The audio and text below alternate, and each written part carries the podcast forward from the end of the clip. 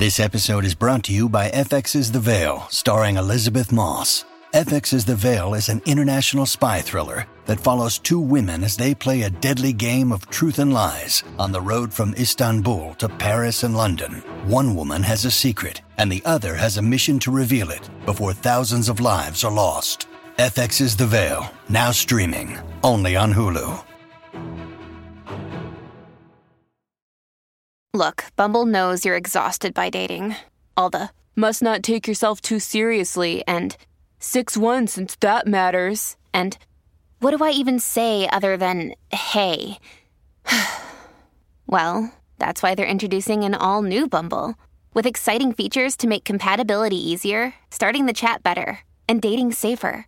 They've changed, so you don't have to. Download the new Bumble now.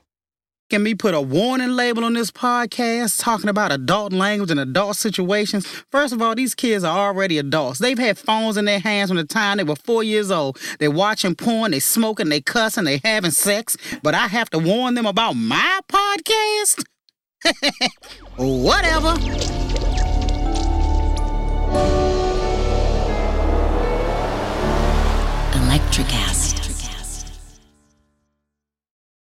To poke through and you're like, I'll try a bite of that, but I'm not a big meat eater, so I would move the food around because I felt guilty putting it back outside and like not eating enough of it. I felt like somebody was gonna be like, How dare you take our food for granted?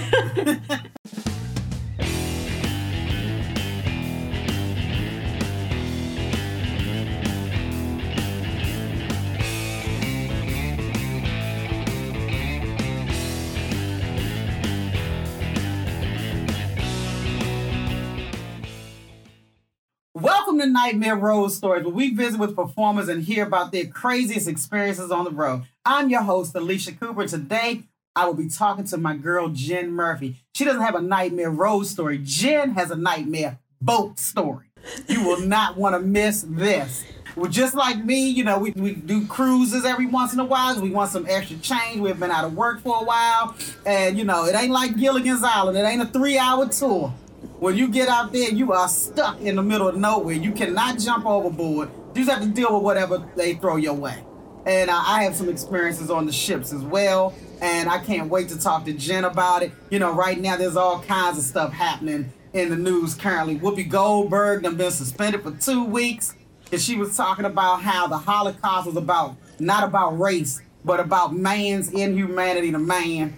And she was incorrect about that. So what would have helped her was if she just asked some questions like, I felt like it was, what do you ladies think? You know, instead of saying it with her whole chest. Because when you say it with your whole chest, that means you are really convicted in this thing. And what cracks me up about where we are today is people would say something and be convicted about it at noon. They get stomped out, at two o'clock they release an apology. You weren't converted that fast. Like, you know, they done forced you, they done forced you to lie. When you sit up there and go, I am so sorry. Now you saying it with a gun to your head like a, a hostage. Nobody's converted that fast. So we all know uh, the, the apologies, all these apologies are fake.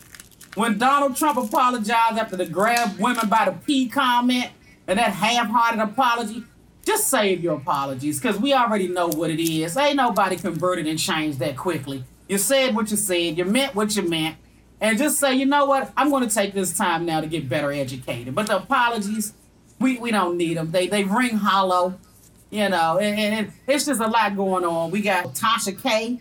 She lost a almost $4 million lawsuit to Cardi B. And she was on that line about Cardi B, so the woman had herpes. How would you know that? We have HIPAA laws. Then she said the woman cheated on her husband. How would you know that? And then she admitted that she was lying and making it all up for clicks and likes. So I'm going to make sure here on Nightmare Road Stories, I only say things that are actual and factual. Because I don't have $4 million. I'm good for 14 I can get you $14. Uh, you only have to put me on a payment plan for $14. But $4 million? Woo! I'm going to be doing a lot more cruises. That's for sure. But yeah, we're going to take a break. And when we come back, my girl Jen Murphy is going to tell you her nightmare boat story. You do not want to miss this. This episode is brought to you by Reese's Peanut Butter Cups. In breaking news, leading scientists worldwide are conducting experiments to determine if Reese's Peanut Butter Cups are the perfect combination of peanut butter and chocolate. However, it appears the study was inconclusive, as the scientists couldn't help but eat all the Reese's. Because when you want something sweet, you can't do better than Reese's. Find Reese's now at a store near you. Welcome back to Nightmare Road Stories. I'm your host, Alicia Cooper. I'm so excited about today's guest, Jen Murphy. You're going to hear all about her. We're going to get her background and uh, we'll do a deep dive into what made her start stand up. But right now, take a look at some of Jen's stand up. I talk about getting older. I don't think I'm that old. I'm in the middle. 40s in the middle, I think, maybe.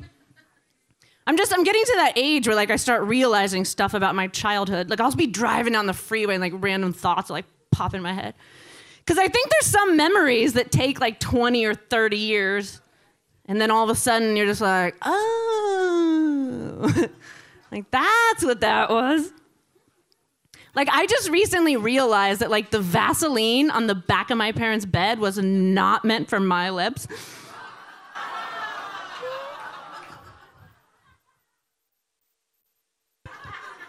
If you're disgusted, that is the proper reaction.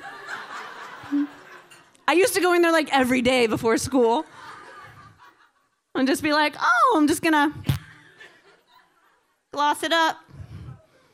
And then one day I was just like, why is there a hair in my Vaseline? We're back with Nightmare Road Stories. I just want to jump right into this. Jen, thank you for being here today. Thank you, thank you, thank you. I think you are hilarious. Oh, thank you. That's so sweet of you. I was so excited when you asked me to do this. Absolutely, because you have two comedy albums on iTunes right now, right? I do. Yes, I do. And what what are the titles? Size Does Matter was the first one, and Orally Challenged is the second one. Wow, I like the innuendo and the double entendre in both of those. I just want to say I don't really believe size matters, but I hate that stereotype. I don't know. It's not really a stereotype about white women unless y'all in porn. But it's the stereotype about black women that we want these 19 inch salons that go from our coochie to the top of our brains. And I'm like, who started this mess? Don't nobody want all that. We want to go home at the end of the night too. Stop perpetuating this myth that black women need all this cock. We don't need all this cock. We're good. We're good. We want a sausage every now and then. Y'all got other groups of men afraid to approach us, Asians shaking, you know, white men scared. We don't need all this slong. You know, don't fall for it. It's, it's, it's meant to divide us. I know the actual joke that I tell is is saying that size doesn't matter. So I'd like I don't know that that was the right title to give it unless you actually hear the joke then you'll realize it's it's you know sarcasm but otherwise I like the way you did it. You shanghaied people over to the album. You know, that's what we're supposed to do. yeah, exactly. so how long have you been doing comedy? Uh, it's been about 14 years now, 15 years. Wow, and where did you start? Yeah. I first started in New York, but I only had a very brief time there, and then I had already kind of been on my way to LA when that happened. I think if I had known that I was going to do stand up professionally, I might have stayed in New York longer. Mm-hmm. But mm-hmm. I was already sort of on the way here, and once I got to LA, for some reason, I just dove head in like full time with stand up. Yeah, New York City is just a stand up mecca. You know, I know. I. I mean, there's no other place like that on earth to start to sharpen your stand-up skills. I actually moved to New York after eight years of stand-up. I moved there because I said I wanted to do one year here. I knew I wasn't cut out for New York City living because I'm more of a suburban kind of person. I like to get in my car and only listen to what I want to hear. I don't want to necessarily yeah. listen to what homeless people want me to hear. Yeah. You know, and I don't want to be on the subways all day and, and it's, it's just people coughing on you. And this was way before COVID. And then being black, you can't get a cab.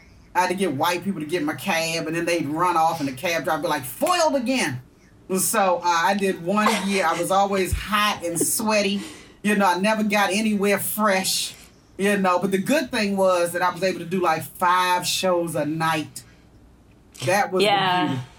I know. I know. I had moved to New York when I was young because I wanted to do theater. I wanted to do live theater, like dramatic acting. And then I got into stand up towards the end of my time there, but I don't think I real like I said I just didn't realize mm-hmm. th- that stand up was going to be the thing and I was already on the way to LA, so you know, it's one of those things you can't change.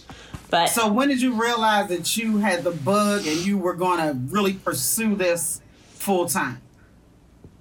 I don't think it was until I was in LA and started doing some shows at the improv. You know, when you're new and you're going to open mics with the same people, kind of on a mm-hmm. consistent basis, and you become part of that group, and then I think I knew. The first time I did stand up, I knew I loved it, but I don't think I could see. I did. I think I just was ignorant to know how you make a living at it or how you pursue it as a full time thing. And then once I had made a group of friends and we were all going out to shows together, and then you end up doing more shows. Once it becomes like a nightly thing, then I think is when I just fully committed to it and knew that's the, the only thing I wanted to do. And what were you doing for money prior to this? I was working at El Cholo Mexican restaurant in Santa Monica. I like that, I like that restaurant. I love El Cholo. they were very good to me. It's a nice, like, family run restaurant, you know? They're really great. I worked there for six years. What were you doing in New York? New York, I did do a lot of theater, but just like off off Broadway stuff. Okay. Um, and okay. the same thing, like working in restaurants. I was always part of theater groups, and then it was actually my acting teacher who got me into stand up. I don't think I would have done it if he hadn't, because I thought I would be so dramatic, and he was like, every time you try and be serious, I just laugh. Like it just makes me laugh. and he kept pushing me to do comedy and do stand up. And I was like, all right, fine, I'll try it. And then once I tried it, I was like, okay. Because I was pretty shy. I'm like, I don't think I can stand up there by myself and do stand. And now I'm like, now it's my favorite thing to do. Now acting com- makes me more nervous than being alone on stage. Right, doing right. Well, see, we have a benefit though because nobody knows what we were supposed to say but us. So it's not like you can really flub a line like you can in theater. Yeah. yeah, that's true. and what comics did you admire? Well, ever since I was young, Eddie Murphy's always been my number one. Like Delirious was my number one. I still watch it at least once a month. I'll pull it up and watch it again. I love it and I grew up on, you know, maybe not, they weren't all stand up comedians, but I grew up with, um, you know, like Cheers, like a lot of great comedies that were on television. Mm-hmm. Cheers, obviously, like Cosby Show was a great one. But yeah, maybe probably when I was younger, it would have to be Roseanne was a big one when mm-hmm. I was mm-hmm. young. I think a lot of it was just that she broke that stereotype. Yeah. You know, of the, there was, because even when I started, it's totally changed now, but even when I was brand new in stand up, it was a little more mostly male dominated. Because you have to have a strong personality to get up there. Yeah, it's scary. Yeah, and even yeah. just as like going on the road, I've traveled a lot by myself and, you know, it can be a little scary. A lot of, there's, I think now it's so many women are in stand up. It's a little bit different, but. Yeah. but I think Roseanne really stood out for that reason. Probably Roseanne and Ellen stood out for that. Yeah, yeah, I love Margaret Cho too because she was just oh, so confident you know, with her stuff and so unique. She had a voice that, like, now a lot of people are doing what she does, but she was the, the trailblazer for it. And uh, Margaret would have me in tears. yeah, she's great. so, how did you get involved with the cruise ships? I just started doing cruise ships before COVID, actually. I had only done a couple of them, probably like four in 2019, because the, the people that, that book all the improvs and book a lot of comedy clubs are also booking some cruise ships. And since I had worked for them a lot in the comedy clubs, they were having a showcase to do Norwegian Cruise Line. So I showcased for them and started working it in 2019. And then I had like a whole, my whole calendar booked up for 2020. But then obviously, you know, we all know what happened then. So I, I was really pretty new to the cruise ship business before COVID hit. And so, how did you stay afloat during the 2020 COVID disaster where you're doing Zoom shows like the rest of us. I did do Zoom shows, and I'll tell you what. I didn't mind it. If I well, I fought it for the first couple months. I was like, I'm not doing this. I don't want to do it. And then once I did it, it wasn't as bad as I thought, only because I set up my desk as like it had its benefits because one, I could write out my set list and sort of put it behind my computer and like see all my notes, which you can't really do live on stage. And I would have like a cocktail on one side of me and like candy and snacks on the other. so I just made the best of it. But I collected unemployment, which I had never done in my life. So that saved me. I'm sure it saved most people. Oh, it's, it's definitely saved me. I was like, I'm riding with Biden. But, oh yeah, um, I would have been living. I would have been living with my parents again if there was no unemployment. I don't know how I would have survived. Oh my all. goodness! And and I hated the Zoom shows. The very first one I did because it was everybody was so new to this thing. They left the audio off for everybody watching, so I'm oh, telling yeah. jokes with no laughter. And I was like, so everybody, I was like, oh, I will never do this again. This is hard. You can't get your timing together. You don't know what's going on and everybody's muted.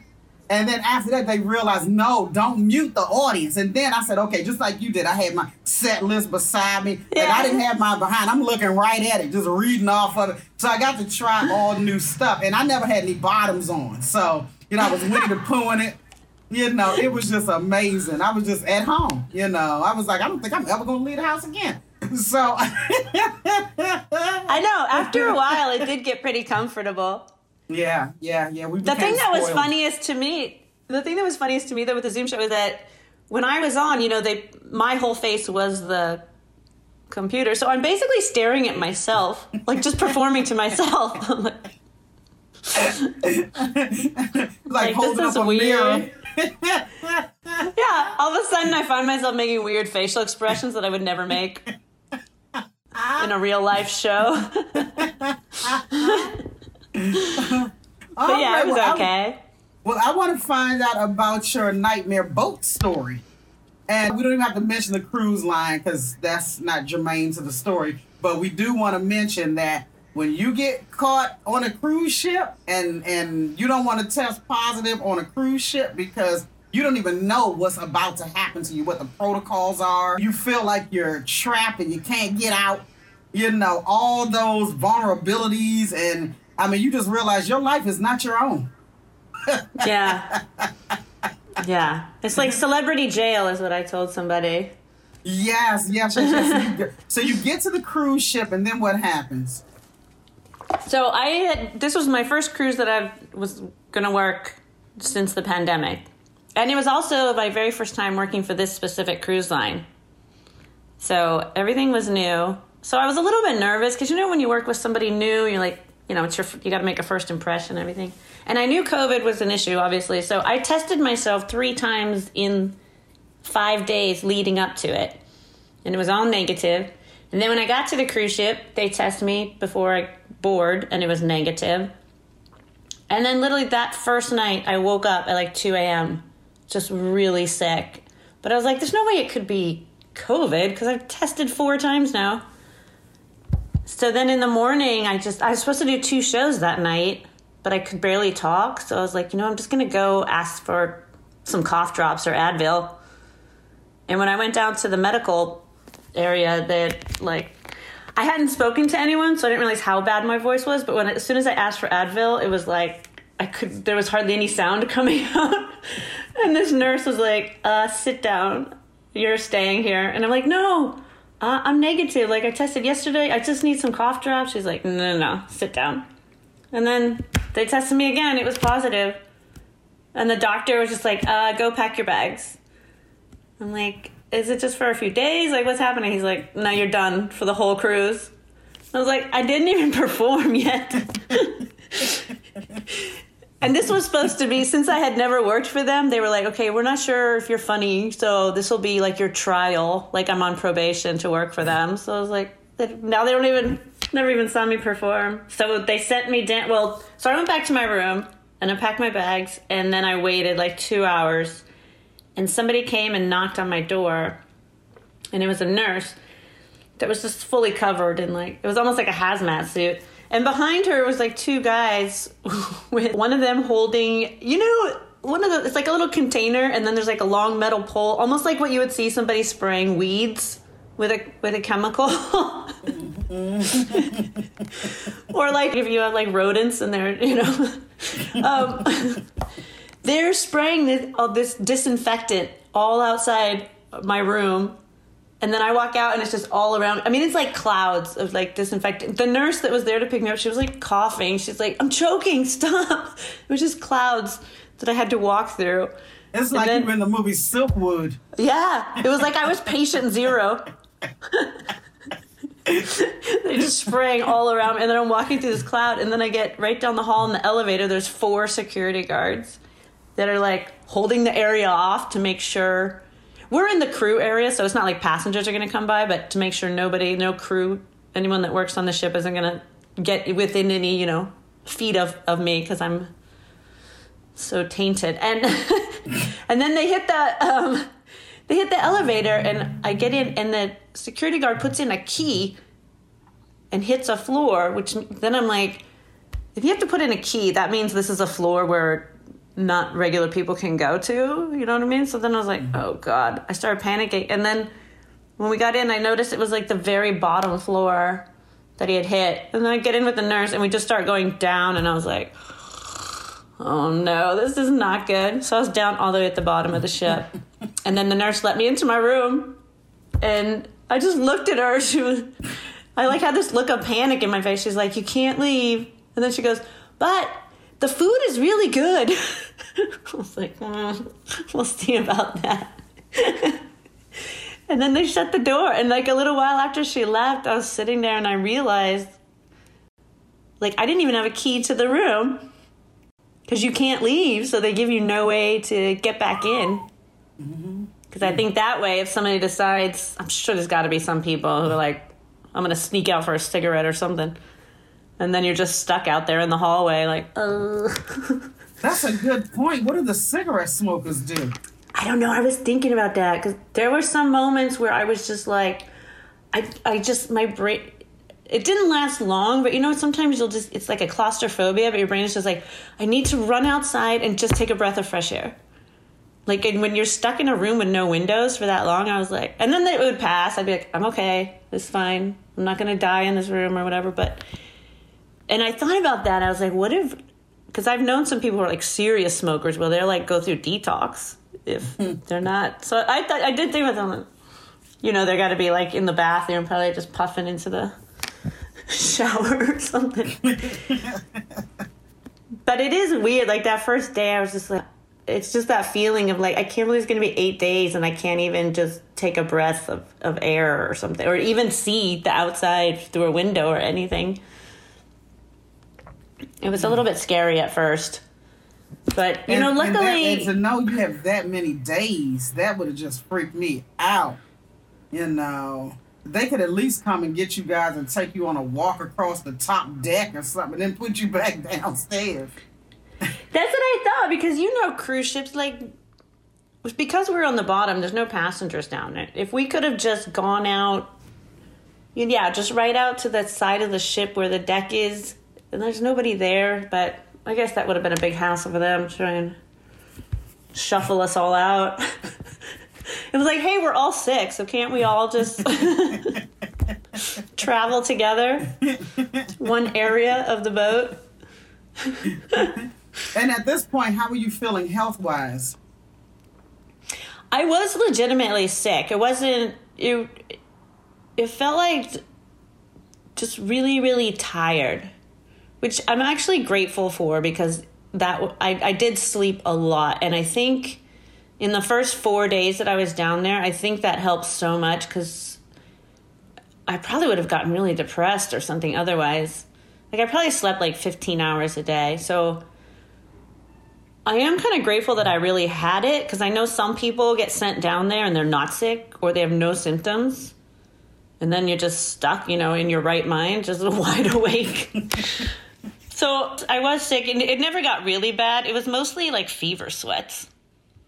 Just waking up in the middle of the night, just like drenched in my own sweat. But then if I tried to take off a cover, then I was like shivering cold. When you need mealtime inspiration, it's worth shopping Kroger, where you'll find over 30,000 mouthwatering choices that excite your inner foodie. And no matter what tasty choice you make, you'll enjoy our everyday low prices, plus extra ways to save, like digital coupons worth over $600 each week. You can also save up to $1 off per gallon at the pump with fuel points. More savings and more inspiring flavors make shopping Kroger worth it every time. Kroger, fresh for everyone. Fuel restrictions apply. I slept And on. so, when the nurse said to you the food is good, did you find that to be true? If you like a lot of tough steak, I guess. I'm not a big meat eater. They pretty much like three times a day they left a big tray of food outside my door. A guy would come by and just bang on the door. He'd be like, breakfast, lunch, you know. And then there would just be this big tray that looked like somebody kind of took what was left over from a buffet. It was always very random arrays of food. It'd be like a pile of mashed potatoes and like three chicken wings and then a piece of lasagna. And for some reason, almost every meal had a, a piece of fish laid across the top, like this fish fillet just across. so it's one of those things where you kind of poke through and you're like, I'll try a bite of that, but I'm not a big meat eater, so I would move the food around because I felt guilty putting it back outside and like not eating enough of it. I felt like somebody was gonna be like, "How dare you take our food for granted?" so I'd kind of like shove it around like a little kid that's trying to make his mom think that he ate all his vegetables or something, you know. Well, did you ever see any of like when you went to open the door to get your food, did you ever make eye contact or see any other of the other quarantine people? No, just one time I like I heard some noise. I spent some time looking out the peephole because I'd be like, because you know I didn't see another human for so many days. But no, I didn't. I it also I tried not to because there was this weird feeling of like shame whenever I would open the door to get my food.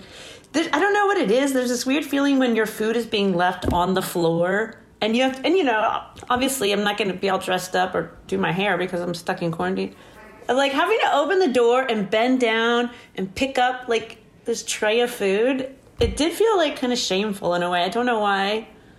Or embarrassing. And also the tray was covered underneath the food the tray they put this cover on it this red plastic almost like a garbage bag but it says like hazardous material so that way, when I put the tray back outside, whoever's picking it up knows like this is hazardous. You know, a sick person touched this tray, so be careful.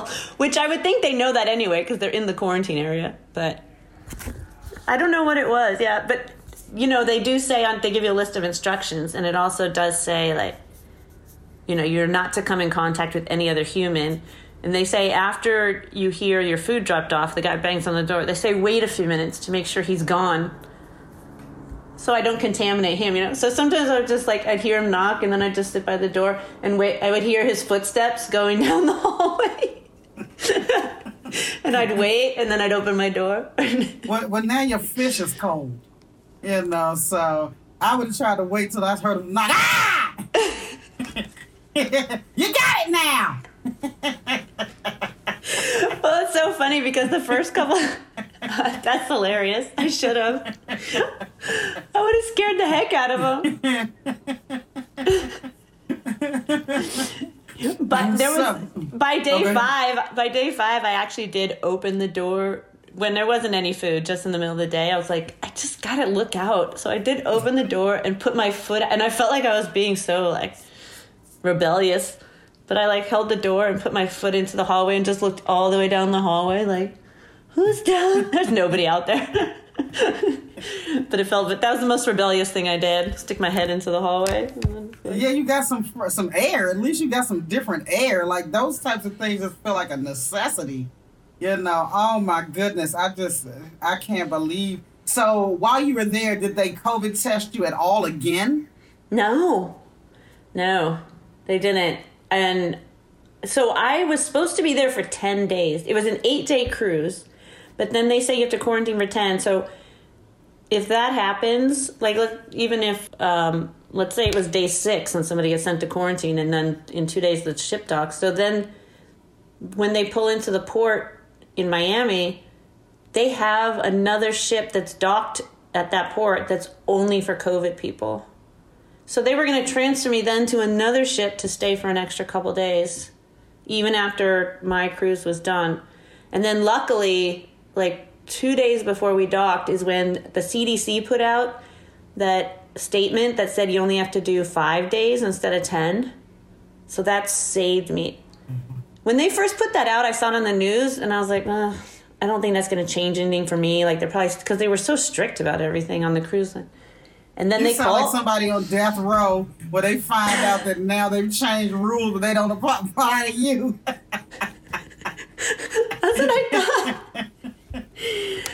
but when they called me two days before we were supposed to dock, and they were like, you know what, we're not going to transfer you. You can just fly home when the ship docks on Sunday. I like, I started crying. I was so excited. I was just like, oh my god, this is such a game change. I was so excited because I'm like, I can't believe I have to get off this ship and then go walk to another one in quarantine again. Like it just seemed like never ending. You know, and then they'd have to change my flight home, make me a new flight. Everything was so I, that was the one thing that saved me because then once I found out I was going home in two days, all of a sudden it was like there's light at the end of the tunnel. So then I was just in my room like having a good time. You know, I was like, all right, 48 hours. Because my next question would have been, am I getting paid for those two additional days quarantined on this new ship? Like, you know, what's happening payment wise? Oh, that's a good point. you know I'm saying? I'm, uh, I'm always thinking about my dollars. I'm like, oh no, you can't send me over there unless there's some some greenbacks involved. That's a good point. I didn't think of that. you know, they did pay me full pay, and it was even like slightly a little bit more than I thought I was going to get. So kudos to them for that. Yeah, yeah. And you said in the article that you uh, wrote about this that your mother made a statement that was pretty funny. My mom is so sweet, but sometimes she doesn't realize like how goofy she is. Because yeah, she's the only person I actually spoke to like on the phone. Because you know, working cruise ships, any moments that were on the internet cost money. You know, so I didn't. Some people were like, "Oh, did you call and FaceTime a lot of family to pass the time?" I'm like, "No, I didn't talk to anyone. I talked to my mom." I was like, "It was way too much money," but I did talk to her in like probably the second or third day I was in quarantine when I was still pretty sick and like it was kind of depressing. And I'm talking to her, and she's like, "Where is your boat docking today?" And I said, "Oh, Antigua." She's like, "Oh, I'm looking it up on the internet right now. Oh, the weather is beautiful. It's 70 degrees." I was like, "Mom, you know I can't go outside, right?" She goes, "Well, I just thought you'd want to know that it's very nice where you are." it's like, "Thanks." but also, you know, on the ship, every day the cruise director, who's always, you know, the cruise director is the most excited person on the ship because they're like the cheerleader for anybody that hasn't been on cruise ships. They're the ones walking, you know, walking around the ship like, today we're gonna have a great time, guys, you know. So every day he would make announcements over the speaker, and I had that speaker in my room. So every day it's like, hey, it's your cruise director. Make sure and join us today for all these fun activities. And I'm just lying there. And then every day it was like, don't miss the stand up comedy happening tonight. And I'm like, oh. Why do I still have to hear these things? and did you know the other comics that you would have been working with? I knew one of them. Hmm. Yeah. So the first night, when I first boarded the ship, there was a comedy show that night. I wasn't on that one. I was supposed to start the next night. And so I did go by and check out the, the comedy club, which looked like a really fun place to perform. It looked like they had like three or four hundred people in there. It was really crowded the first night and yeah, that was I knew one of them, and we kind of kept in touch, messaging while I was on the ship, but I never saw him again. Wow, yeah, and, and when you talk about the first night and, and not having to work, I have a story about a cruise ship um, that I was on. It was only my second time doing it, and I was on a ship, and I, I liked that ship because the audience is really, really cool, and I was looking forward to. When I got there, I found out that I knew, I knew one of the guys ahead of time that I was going to be working with. Then I got there and found out that a, another girl that I knew was on that week. This was actually New Year's Eve week. And then there was Oh, another okay. guy out of Chicago that I had never met before. He was really cool. So we get there the first night that Monday. Like you said, have the COVID test. My test comes back negative. Then uh, Monday night, we go. Was it Monday night? And I think it was a Tuesday night. No, I think Monday night. No one had show. Then Tuesday, the guys had show. So I called my friend who's. I said, "You want to go down and watch the late show?" And she's like, "Sure." And I said, "Okay, I'll just meet me down there." Now she had been calling me all during the day, but I had other things to do, and I didn't want to look like I was blowing her off because that gets rude after you know the third time. Yeah. So I called back and said, well, let's just meet downstairs. So we go downstairs, we're all masked. We go over to the bar, we get our drinks, we're socially distanced. We have to pull our masks down, of course, to drink through a straw, but we're trying to be careful. And we Yeah. go over to the, uh, the other two guys, they have their mask on. The one guy goes to do his show. She watches about five minutes of his show and then she leaves. She said, I saw his earlier show. So she left. She said, I'm not really feeling, I'm really tired. So she leaves. So I stay uh, like maybe another 15 minutes and watch some more of his show. Then I go. The next day was uh, uh, Wednesday. We have the COVID test again because it's every other day. Yeah. Both of our tests, these are the antigen tests, which to me are like, that's a waste of a test. But, you know, if it's not the, what is it called? The C.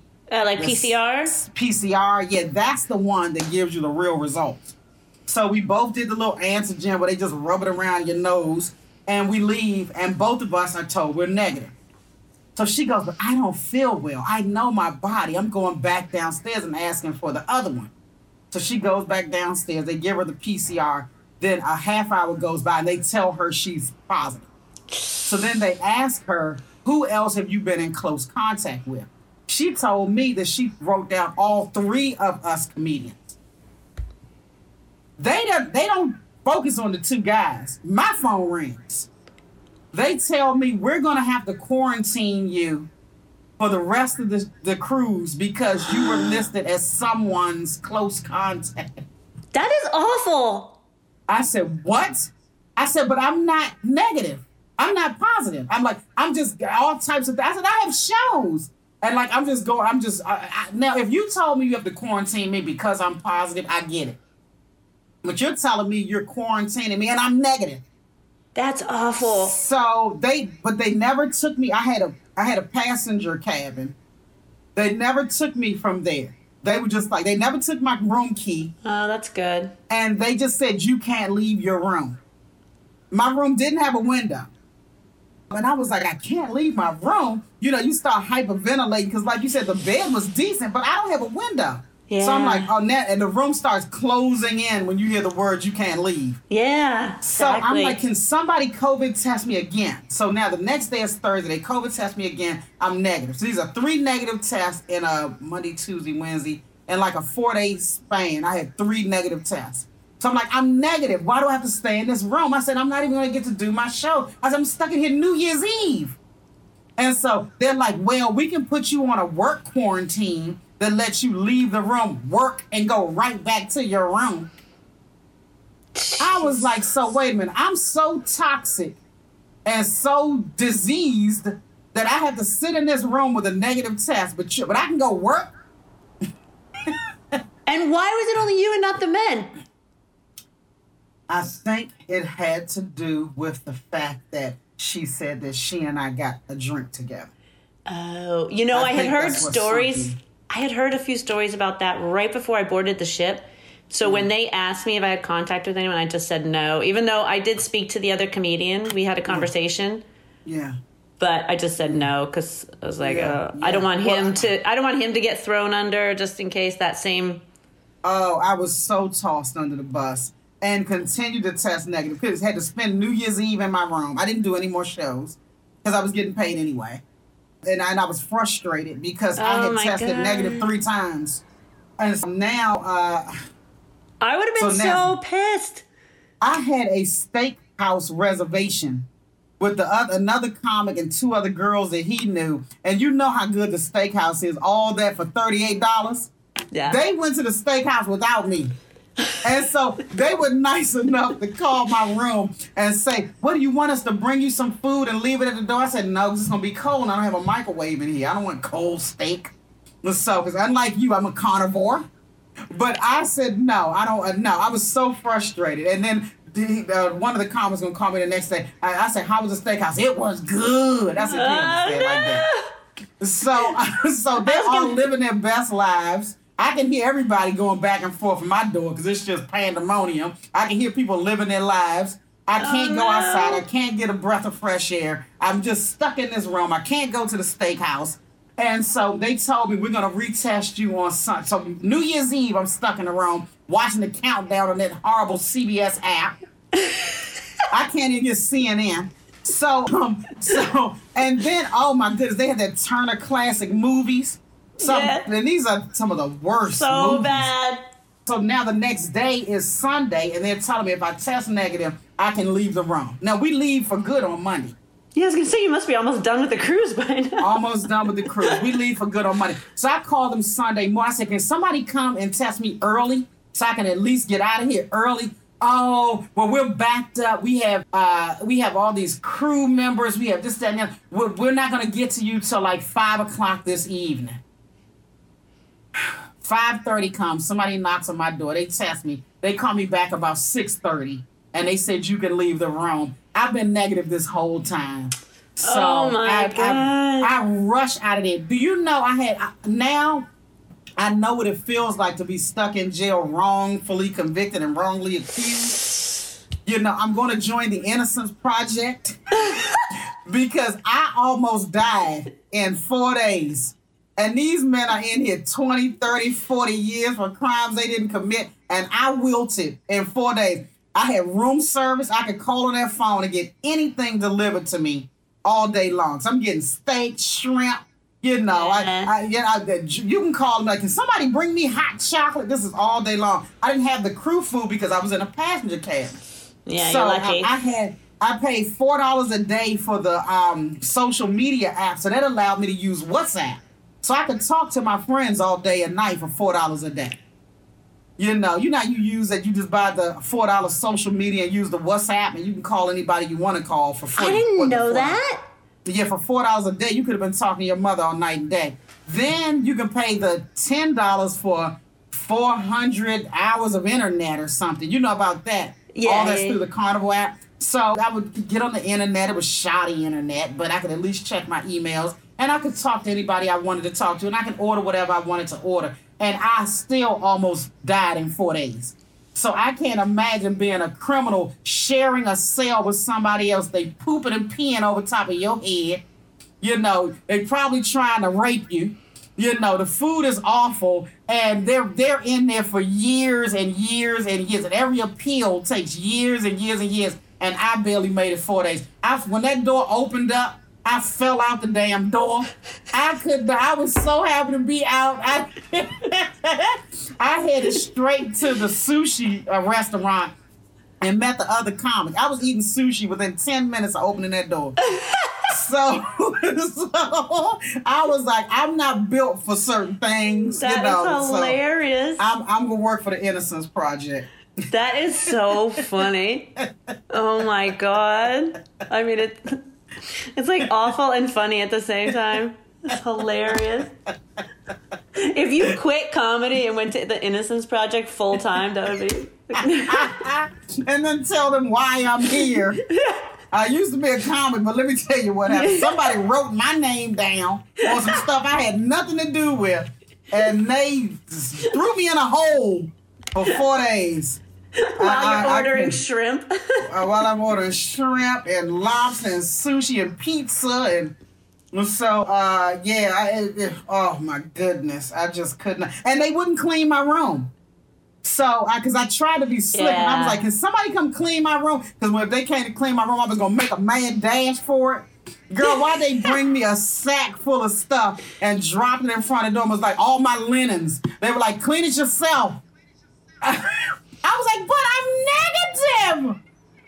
It did not matter. I Oh, had to do all my own. I had to put all the sheets in a bag, all the towels and wash. I had to, I had to redo my room like I worked for the cruise line. I said, just when I thought it couldn't get any worse. Yeah, see, yours is way worse than mine because it's like I said, I was legitimately sick. But if that had happened to me, I would have gone crazy. Just being stuck in there and you're not even sick. I, I, I was Oh like, y'all God. can stick me in here once I get a positive result. But to stick Yeah. me in here with a negative result, it just didn't feel right. It felt like a violation. But yeah, I mean, I, whew, good gracious alive. I never tested positive. But I went and did a different ship like two weeks after that, and I rounded all the comics up. And I said, if any of you test positive, don't write my name down for anything. You haven't seen me, you don't know me, we've never met. I said, do not write me down as a close contact. Don't write my name down. Please. Don't. You, you, yes, just don't. Please. and I'm going to do that every ship from now on. Comics, let's come on, let me know. Don't if you test positive, I am not a close contact. I don't know you. that is hilarious. yeah, it's a conversation all the comics are gonna have to have now every time we get on a ship. Even, if, even if it's like day seven of the cruise ship. Nope, never talked to him, don't know him, never met so, him. So, what happened when you were being let out? So, oh, they said I can go back to my original flight, which was on day eight, and uh, they didn't even test me. They just like sent me to the airport. It was very easy. It was a lot easier than I thought. You know, I think they're just over it too. I think they're like, we're sick of all these COVID people because they said they had like 60 that were going to have to be moved to that ship that's docked. Ooh. That's a lot. So I know you're like, sayonara, suckers. Because I was the only one getting off. They let me get off before early, like before any of the passengers and stuff. And it was just me. There was nobody else leaving with me. So I think I was the only one. So it was very easy. As I got off, they had a a ride for me to the airport my own personal shuttle. it was very easy. A lot better yeah. than I thought it would be. And I was home in time for Sunday night football, so there you go. Oh, that's beautiful. When I finally got in there on Monday and I saw that and walked off that ship, I got down on my hands and knees and kissed the ground and caught COVID. Yeah. you know what's so funny? Everybody, people that's hilarious. People have been asking me, they're like, like when you got off, when you finally got off the ship, was it like very emotional? And I thought I might be. I thought I might get off and just be like, oh, I'm free. But I got off and I was like, well, that's over. And I think it's from being a comic for so long. And you know, there's so many times when we end up somewhere on the road in just a really weird situation. And I think we develop that mindset where you're just like, all right, here we go again. Another weird situation. like I got off and I was just like, oh, there you go. Another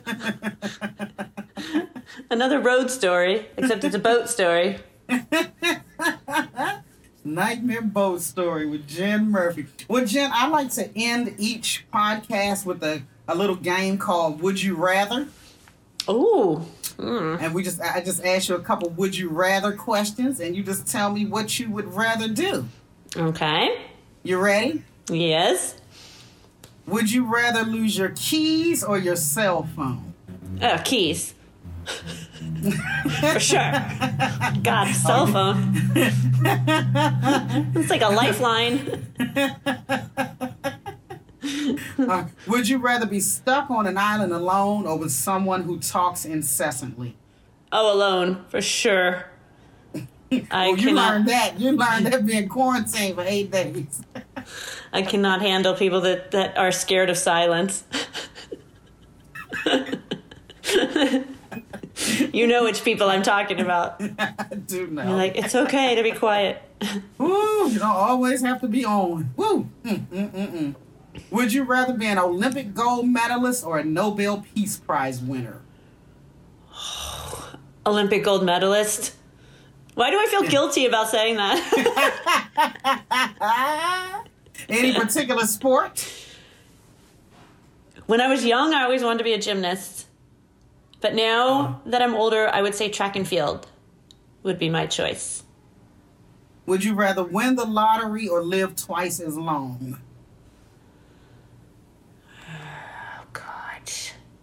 Win the lottery. Would you rather lose shallow? your vision?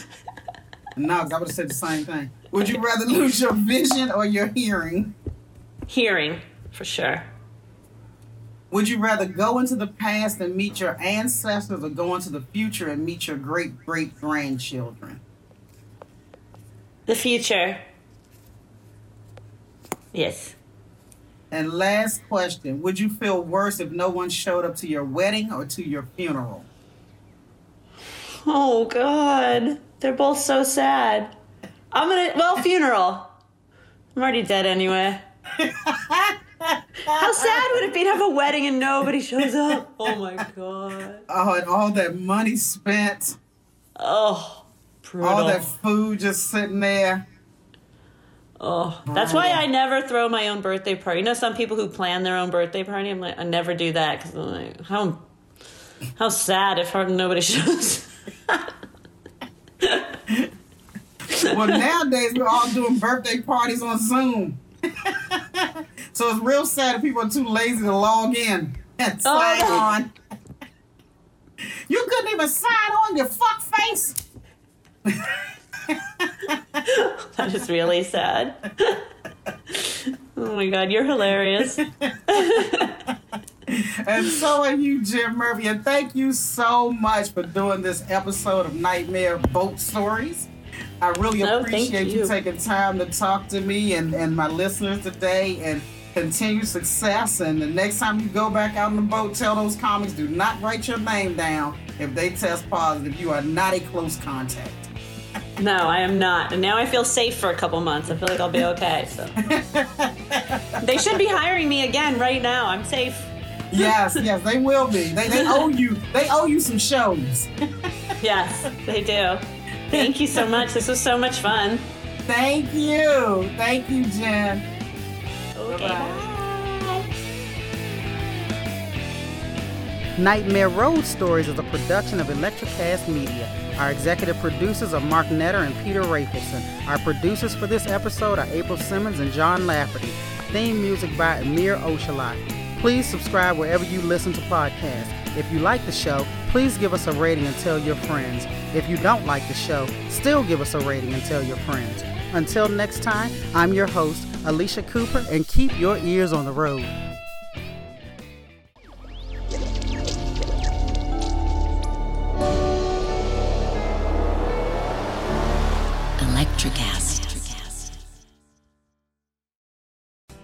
Hey, it's Tim from 50 Years of Music with 50 Year Old White Guys, the comedy podcast you had no idea you needed. Join Ben, Jeff, and me as we continue our musical road trip back through the years and around the globe. See, just when you thought all white guys were like Joe Rogan, you come across three educators trying to remember when we were cool. 50 years of music with 50 year old white guys.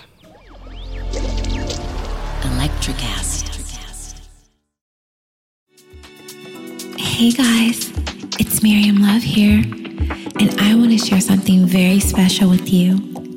Check out my new release, All In, the Spanish remixes, out now on Electrocast Records. And always remember be love, share love, all love.